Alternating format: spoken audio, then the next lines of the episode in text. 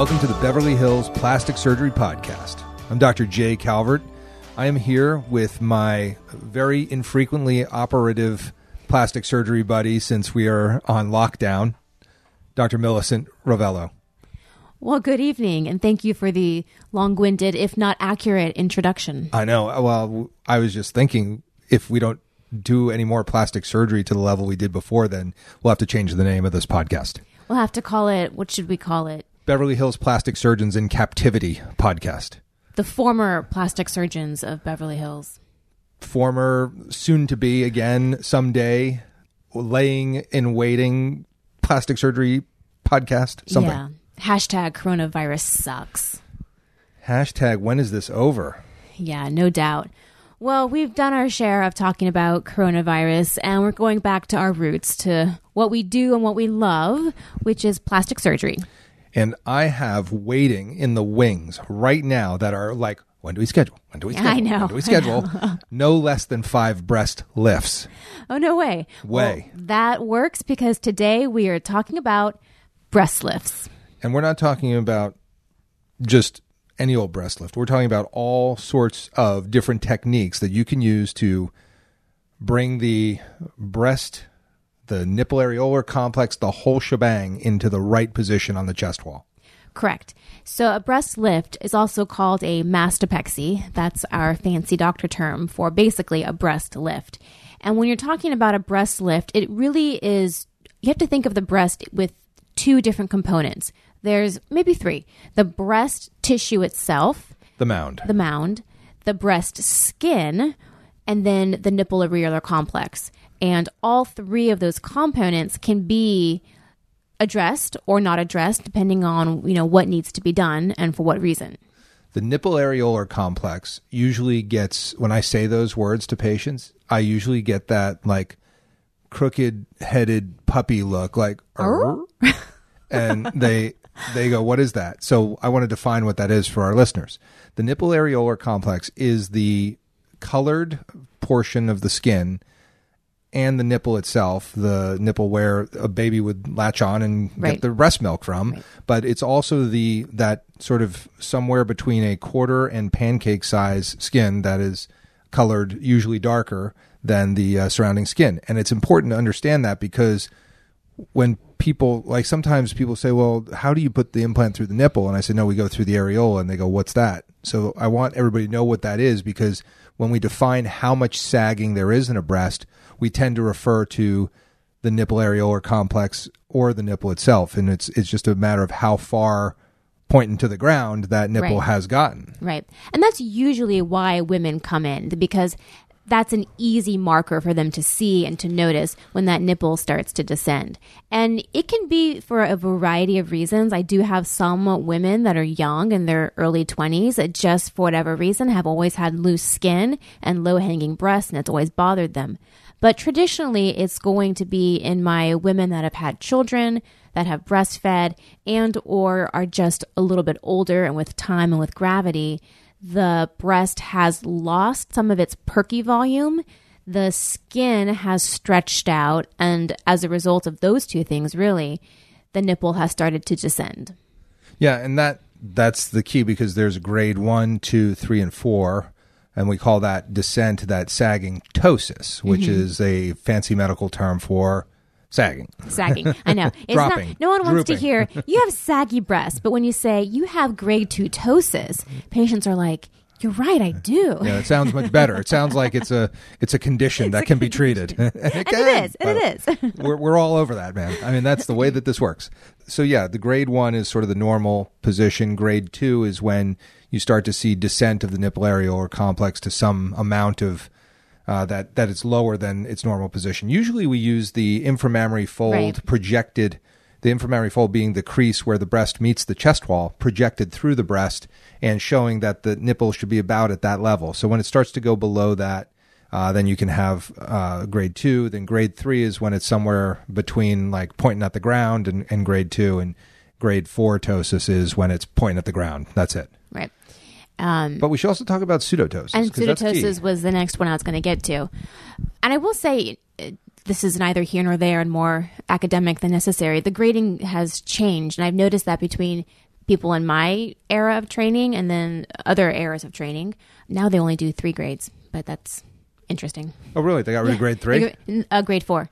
So they got rid of grade four. Yeah. So now it's, so now, sorry, see how old I sorry am? Listeners, now we're just getting really nerdy. Grade one is at the level of the I M F. Right. Two is below it. Three is pointing to the ground. Oh, I see. Because they didn't really want to have a two or a three. So, and then normal is just any nipple that's sitting above the, the I M F. That makes sense. Yeah. Because we were, I think on my board exam, it was four, I think it was four grades. Yeah. No, the fours were a thing like for a while, but they don't teach and that nine anymore. more. No. Mm-hmm. But then the other... I better th- know that because I got my in-service coming up. There you go. Well, I don't want to get that one wrong. You're welcome. I got a ninety-two percent on my on my uh, recert, you know, because we have to, by the way, everybody, we have to recertify as board-certified plastic surgeons every ten years. That's right. And so you have to know these things. So I need to know that there's no more no grade, grade three. Four. Or no more grade four. There's yeah. just grade one, one two, two, and three. three. Yeah. Wow, that's good. See, and I learned something see, doing my podcast. There you go. And then the other... It also shows you just how old I am. I was going to say a different era. That makes you sound even older. Anyway. Yeah, a different era. Like, it's like, dude, seriously? I, I mean, come on, I'm not... All right, I am that old. It's okay. It's good. So pseudotosis. Pseudotosis is when the nipple is actually in a relatively good position. It's either above or sort of just at the level of the fold, but the breast tissue and skin hangs below it. So it can be kind of deceiving if you're just looking in the mirror because it looks like the nipple is in the middle of the breast. But if you actually examine it, you will find that a large portion of the breast is hanging below the fold. Right. And that really has implications for getting the, like if there's no tissue up top, people yeah. are looking for, you know, upper fullness. pole fullness instead of just skin stretched over ribs and then boom, here's the breast. You know, they want to have that upper pole fullness so it looks beautiful. And if you give pseudotosis, sometimes you're talking about how to get that breast mound up, you know, and really we're talking about lifts, you know, exclusively. Whether you add implants or not to it is kind it's of a, a different, different topic. topic so yeah. we're just going to stick to breast lifts. And uh, one other important distinction before moving on is um, the difference between a lift and a reduction. Because oh, I yeah, think yeah, some patients sure. use that interchangeably. And by definition, a reduction, a breast reduction done to remove breast tissue because the patients think their breasts are too large or because they're causing problems with back pain, you are actually removing breast tissue. But yeah, that's a reduction. That's a reduction. But included in that is a lift. You're taking out skin and you're moving the nipple up. So I do get patients coming in for breast reductions who say, well, you're going to do a lift as well. Well, by definition, yes. It's it's all part and parcel. Now, if you're just talking about a breast lift, that doesn't include a reduction. Sometimes you have to take a little bit of breast tissue just to manipulate things around, but that's not the goal. The goal is to leave as much breast tissue behind as you can and just remove the extra skin and lift that nipple up. Yeah, I mean, the lift is really all about beautification of the breast, right. you know, to try to make that youthful, perky, beautiful breast uh, by, you know, doing these various techniques, which we'll talk about in a second. But uh, the reduction is more of you typically a much more medically necessary procedure, although some mastopexies, especially in the massive weight loss patient, are covered by insurance because of the skin-on-skin intertrigo, right. and and I've I've done mastopexies where there's there's no breast to reduce. Yeah, you're it's just all skin, putting skin, skin up there, skin, and skin. Yeah. That's that. And you and they have bad rashes and intertrigo. So and that intertrigo is just when you get that rash between the skin-on-skin of the breast and the abdomen. Right. So I think let's go through a little bit the different kinds of lifts, and I think probably the most important thing and pertinent thing to the patients is what kind of scar am I going to have, and that's a very important question, and it's very, you know, important to everybody because that's what they see. And really the kind of scar you're going to have is sort of dependent on the severity of your ptosis. You know, if you come in with very, very, you know, tautic, sagging breasts, you're going to have larger scars. But kind of just going, you know, I'll talk about some of the smaller ones. So there's the periareolar lift or the circumferential lift. And that involves patients that don't really need a whole lot of lift of the nipple, um, but maybe just a little bit. They're maybe right at the fold or a little bit below it. And that involves an incision which just goes around the nipple. So there's no scars on the actual breast itself, but just around that dark around area the of the yeah. areola. Right. That's where you're going to see your scar. And so that is...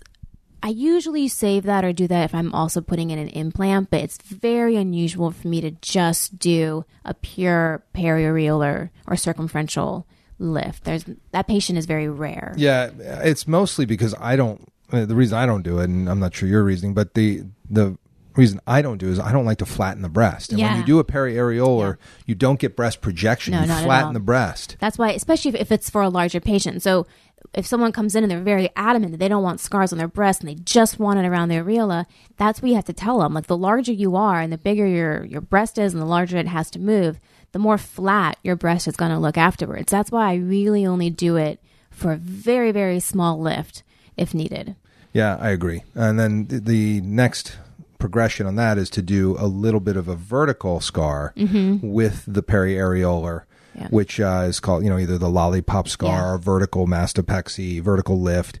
I like this operation yeah, because this gives you the this gives you projection. You know, mm-hmm. when you take some skin out in the vertical, it get it lets you project the yes. the breast mound. You kind of push it out. That's right, because you're yeah. taking the skin from below out, bringing it together, and it, and this. This is really for patients that don't need a ton of skin taken out of the lower pole of the breast, yeah. but they want the projection, and they are willing to have the vertical scar between the areola and the inframammary fold. Right, exactly. It's exactly what it sounds like. It's a lollipop. If you think of the nipple areolar complex as the actual lollipop, and then the vertical scar as sort of the stick. So I really like that and one. It does sound good. And I it's always, a lollipop. Who doesn't a, want a lollipop absolutely. Lift? Absolutely. You know, why not? That sounds great. Name stuff after yeah. food. People want to have people it. People love it. That's right. Um, I want and, gummy bear implants. Yeah, know. That's right. Gummy bear implants, the lollipop lift. Are they good? Lift. Well, I don't really love them, but you know, they sure sound tasty. So funny. Yeah. Um, yeah, and that's, that's a great option. I use that one a lot. I use that one a lot with um, implants as well. And then the one I'll that, be doing the Jolly Rancher facelift, actually. Facelift. Yeah, it's really... You, it's it's fun. It's jolly. It's a Jolly Rancher facelift. Jolly Rancher facelift. People have it. They'll be like, I want the Jolly Rancher facelift. You should patent that right now. Do Jolly you want Rancher that, or do you want the Jolly com. Rancher? Like, what do you want? Do you actually want the candy, or you want this operation? They're two different things. All right. Never mind. Sorry. Moving just, on. Past the lollipop. We're moving past that. Yeah, but now we go to the anchor. The anchor. The dreaded anchor. Everyone is, is so worried about the anchor. But um, this is money. It is. It's, it's, it's the way so to be. Necessary sometimes. So basically the anchor is exactly what you think of when you think of an anchor, or you can think of it as a lollipop with an extension along the fold. So you have a scar that goes around the nipple areolar complex. You have the vertical component coming down, and then you have a horizontal scar that runs along the fold. And that can go from anywhere from a couple of centimeters to the entire length of the fold, depending on how much skin you have to take out. Right. And this is when you have a lot of skin between the nipple itself and the inframammary fold. Right. And or, typically, or the nipple is really low down. Yeah. yeah. If you need to get skin out in that dimension, then this is the way to do it, because you can't take it out all vertically. I always think if I'm going to have a scar on the vertical longer than eight centimeters, then it's yes. too much. Yeah, mine's about seven. Yeah. yeah. I, mean, I have to. And, and even if it's, you know, seven, eight, nine centimeters, those aren't those patients aren't going to need a long horizontal extension. And it's really, no. it's it, the breast, it covers it. You barely see it. Now, some patients definitely need the longer, the full horizontal length. I typically see that in my weight loss patients. But here's the thing with scars. You know, your doctor, your surgeon will evaluate you and tell you, you know, what they think you need. And if they're telling you you need the anchor scar, you need the anchor scar. And you really can't negotiate around that, because your outcome is going to be horrible. Right. You can, but you're going to make your, your operation worse. Yeah. It's not what you need. Like, if you need the anchor scar, you need the anchor scar, and there's no way around it. You're not going to get that nipple where you want it. You're not going to get that extra skin out unless you do these bigger incisions. Well, and then there are some other techniques we need to talk about where we're using, I don't do this much in just breast lifts. It's when we're doing other, when we're doing internal lifts of the, of the capsule with implants. So I, I think we could probably leave those for another podcast, but just realize that when you couple these techniques with implants or implant exchanges, that you can also use some devices to help Uh, lift the breast up the chest wall, which include, you know, working on the capsule itself, the the pocket, and also putting in different meshes and different uh, types of, uh, there's cadaver skin, there's all yeah. kinds of things that uh, I think we'll do that in a separate pod. Well, I think one thing I always try to impress on my patients that come in for a lift, um, and everyone's a little different, but generally speaking, a lift is not going to give you restoration of upper pole volume if you don't already have it. No. So upper pole volume is just exactly what it sounds like. It's the top part of the breast, which in youth is generally a little bit more full and filled out.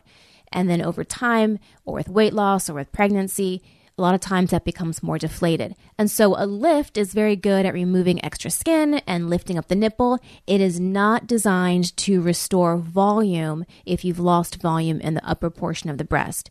And so if that's something that's important to you, then you do have to consider putting in an implant. Even a very, very small implant can do the job. Okay, a very small implant. I don't want to use very, very. Very small implant can do the job of... It's just very small. It's just very... You can very, you, you very. can do very small, you can do small, you can do extra large. There's all sorts of implants you can put in there. The point being that it doesn't have to be a large, even a noticeably large implant to give you a little bit of extra volume up top if that's what you're looking for. Another good adjuvant to get breast volume up there is fat grafting. I do love fat grafting, especially if my patients are a little bit nervous about putting in an implant. They really don't want that. You know, there are limits to how much volume I can get up top with fat grafting in one round, but I do think it's a good option. Yeah, and I've done now three breast lift primaries, no implants with fat grafting. Yeah. And it works great. It does, because you're tightening up that skin envelope. So you're getting a nice tight skin envelope, which responds very well to the addition of volume, you know, through the fat. And sometimes, you know, pe- patients will have an extra round of fat grafting if they want a little bit more. Fat grafting is really just liposuction. You wash the fat that you harvest with your liposuction, and then you inject it right back wherever you want it. I need to put a section for that on my website. I'm just realizing that I've done, you know, three of those pretty recently where they just wanted a primary lift, like an anchor scar lift, yeah, with fat grafting simultaneously. Yeah. It's It's a, good. It's a good option. And then touching briefly on the other things you mentioned, the mesh, you can do that. We call it an internal bra. I don't, I didn't patent that, so I shouldn't say we, but it's colloquially known as an internal bra. And there are different kinds of meshes you can put in um, that range the gamut. I really only use meshes for my lifts and my uh, massive weight loss patients, which just have don't have a lot of good support and volume in general. So I'll put an extra little support layer in there just to keep the skin from re-sagging too quickly. Yeah, I, I'll use them with, with implants probably more. Yeah, implants not, are great yeah, to use them it with. It works great, but I, I don't think I have done them in... I typically use my lateral breast flap for mm-hmm. the skin when I'm doing that in, yeah. in massive weight loss patients without implants, which is pretty rare at this point. Which is good because those are super hard. Those are if anybody nice. wants to know a hard operation, it's a breast lift in a massive weight loss patient. That is like, That's, it's up it's there. It's a challenge. It is not easy. Yeah. You got a lot of issues with skin laxity, loss of volume, no coverage for the implants, no cover, no volume Nipple if you position. want to do. The nipples are always so hard. Like pointed in and towards the center. And it's, yeah, yeah it's, it's really, hard. really difficult. Yeah. And that's why uh, you call Doctor Rovelo. Yeah. Millicent, what's your number for that? Basically, yes. That's what I do. That's that's a lot of my That practice. is her. That is her thing. Even though I have a published paper on it, I I do I do a few of those a year, but not like you. Yeah. That's that's your gig.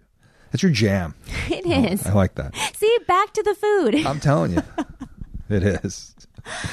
Kombucha on tap. That's my jam. All right. Well, uh, that was from that uh, Blake Griffin. The things people in L A say. Oh, that sounds like something I would totally say here, do. Yes, totally. For sure. Thinking about starting a podcast. I really think I have something to say. He did this whole thing. It was great. Oh my gosh. Just look it up on YouTube. Blake Griffin. It's like uh, S asterisk, asterisk, asterisk people in L A, L A say. say. Yeah. It's like the, the YouTube version of Overheard L A. Yeah, yeah totally. It's totally. great.